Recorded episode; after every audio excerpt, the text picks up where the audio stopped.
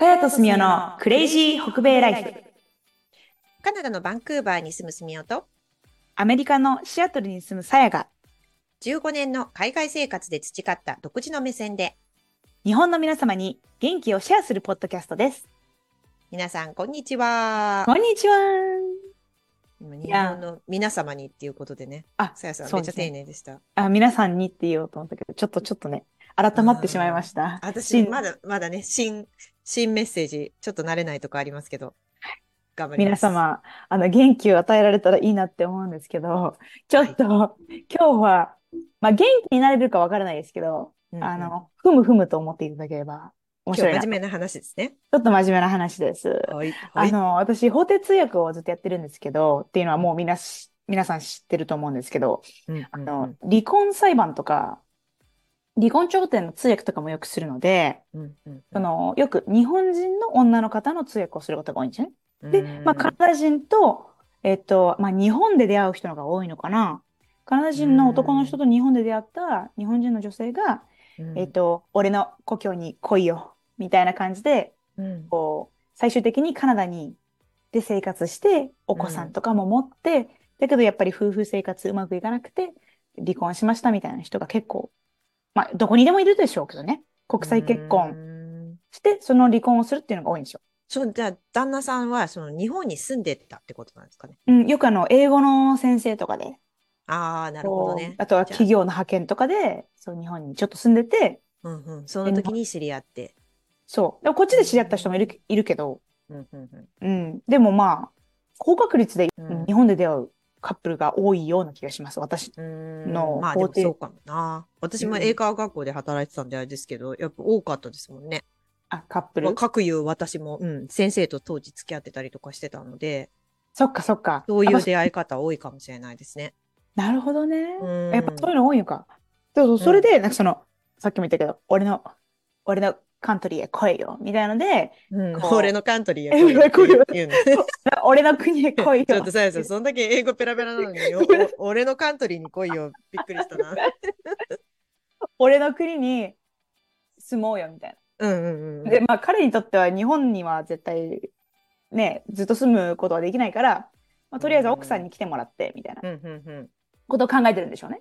うん。まあ国際結婚の難しさってそこにあって、うん日本人の女の人が、まあほぼ私のケースはそうですけど、うんそ、の家族と友達にバイバイして、で、あのーなんだろう、まあ、専業主婦になってくれていいから、うん。うん。もう子供を育ててくれればいいから、収入は俺が、あのーこう自分がね、あの、賄うから、あの、俺だけの、俺だけに頼ってくれ、みたいな感じでみんな来るんですよ。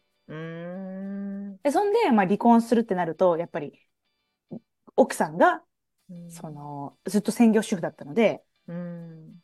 子供のためを思うと、やっぱり、別れた後も男の人旦那さんと、あまあ、お母さんとお父さんですね子供の、うん。が働いてると、うん。まあ、し所得がね上がりますから、子供のためになるっていう考えから、うん。パンチの人っていうのは女の人に、うん。あなたは今まで専業主婦だったけど状況が変わったから、うん。えーまあ、金銭面でも子供を困らせないように、うん。えーあなたも働けるように頑張りなさいって言うんですよね。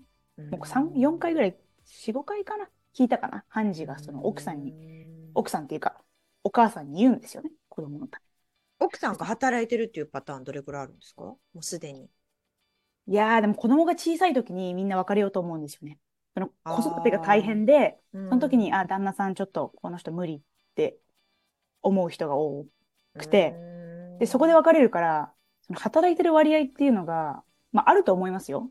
働いてたかもしれないけど、産休とか育休で、そうそうそうそう。開けてすぐとかそういう、そのぐらいの年齢ってことですかね。そうそう。で、やっぱりこう、英語の、その、リミットっていうんですかね。英語があまり喋れなくて、その、日本でやってたようなお仕事にはつけないっていう方もいらっしゃるから、難しいじゃないですか。移民した国で同じ、自分の国と同じようなレベルで仕事するっていうのは。うん、まあ、それはもう移民の皆さん、あの、経験されてることかもしれないんですけど、あ、こ、うんことだとは思うんですけど、そうね覚悟し差覚悟し別ないとか言うけど、まあ、あうんあることあるんでね。そううやっぱり、まあね、日本の現状を見てもわかると思いますけど、そこで生まれ育った人は強いですよね。そう、そうなんですよ。絶対に強いんですよ。絶対そこでね、負けちゃいけないんですよ。そこで踏ん張らないといけない。必死に頑張らないといけない。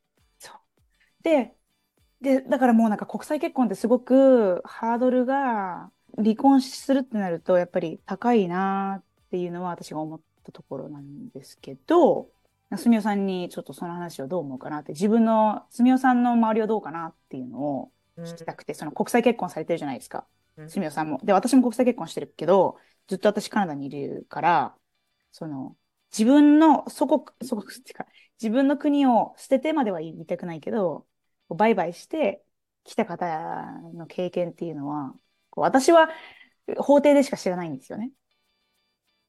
だけど、すみおさんの周りいらっしゃるかなって。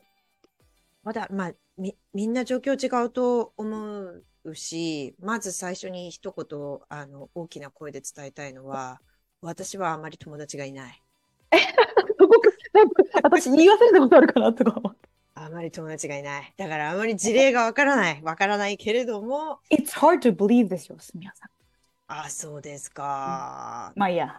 あなんか、まあすごい、こう、仲がいいお友達だったらもうちょっとお家の中の事情とかも話す機会があるのかもしれないですけど、私の知る限りだと、自分の子供が小さい時に一緒に行ってた日本語、あ、日本語学校、通わせてた日本語学校の、で知り合ったママさんとかは、なんだろう、でも働いている人が全体の2割ぐらいかな。働いていない人が8割ぐらいかな。うん、だから専業主婦って言われる人たちの方がたまたま多かったんですよね。うん、ああ、なるほどね。うん。で、まあ、こっち別にその移民とか移民じゃないとかっていうのもあんまり関係なく、子供が2人以上いながらにして働くのって結構大変だから、うん、小さい子は特に送り迎えも必要だし、大きくなっちゃえば自分で通学できるから、あの、パートに出れるお母さんとかも多いと思いますけど、小さいうちは結構そういう、その、スキルの部分もちろんあるけど、あの、時間的制限とかが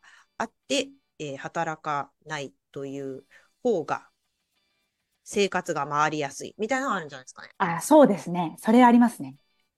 うんうんうんうん。選択して、働かないで家で、うん、家にいなきゃいけないとか、家にいた方がいいっていう風なですよね。決断をする人もいます。うん、で、その段階で、なんか、まあね、あの、タイミングがあれで、なんか、お子さん一人目と二人目、ばばばって続いて、で、だからたまたま働かなかったっていう方が離婚したいなと思って、うん、それで最終的に、まあ、法定通訳さんを介して、離婚調停したときに、うん、いや、あの、働いてくださいねって言われたら、ちょっと悲しいかも。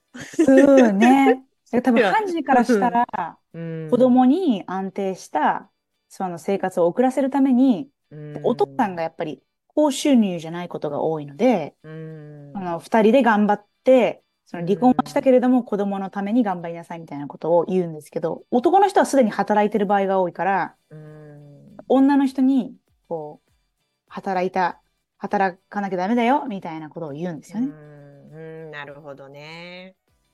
なんか、あ、あとなんかちょっと思うのが、まあこれもね、語弊があるかもしれないし、私もあの、いろんな視点があるよっていうことが言いたくて言うんですけど、うん、海外の人と結婚したからといって、その外国に住んでる男性が、うん、えー、こう、子育てにすごく協力的だと思ったら、ちょっと違うことありますよっていうのは言いたいかな。ああ、それはあるな。そういうイメージあると思うんですよ。やっぱね、うん、外国の人と結婚したら、ああ、きっと子育て協力してくれるんだろうね、家事とかもやってくれるんだろうねって思う方多いと思うんですけど、やっぱ人によりますよね。人による。メディアでは、その、うん、なんだろう。やっぱり海外のアメリカの男性はとかカナダの男性はって一括りにすることが多いかもしれないんですけど、うん、実際蓋開けてみたら、まあ、人によりますよね。ね。そうなんですよ。だからなんか、外国人の男性と結婚してるから、こう、みたいなイメージがもしあるとしたら、あの、それはちょっと一旦置いといてってした方がいいですよね。うん、だから今回そういうケースみたいので、判事の人が、いや、あの、お母さんも働いて、経済的に安定した方がいいですよってなった場合に、じゃあ、その自分が働いてる時間帯って子供どうしたらいいんですか？旦那に預ければいいじゃんってなっても、そのロジックが あの、通らない場合ありますよね。男性側がその育児に消極的であるとか、どうしていいかわからないとか、そういう理由からあの、で、預けるお金もないとかね。そうそう。そういうパターンありますよね。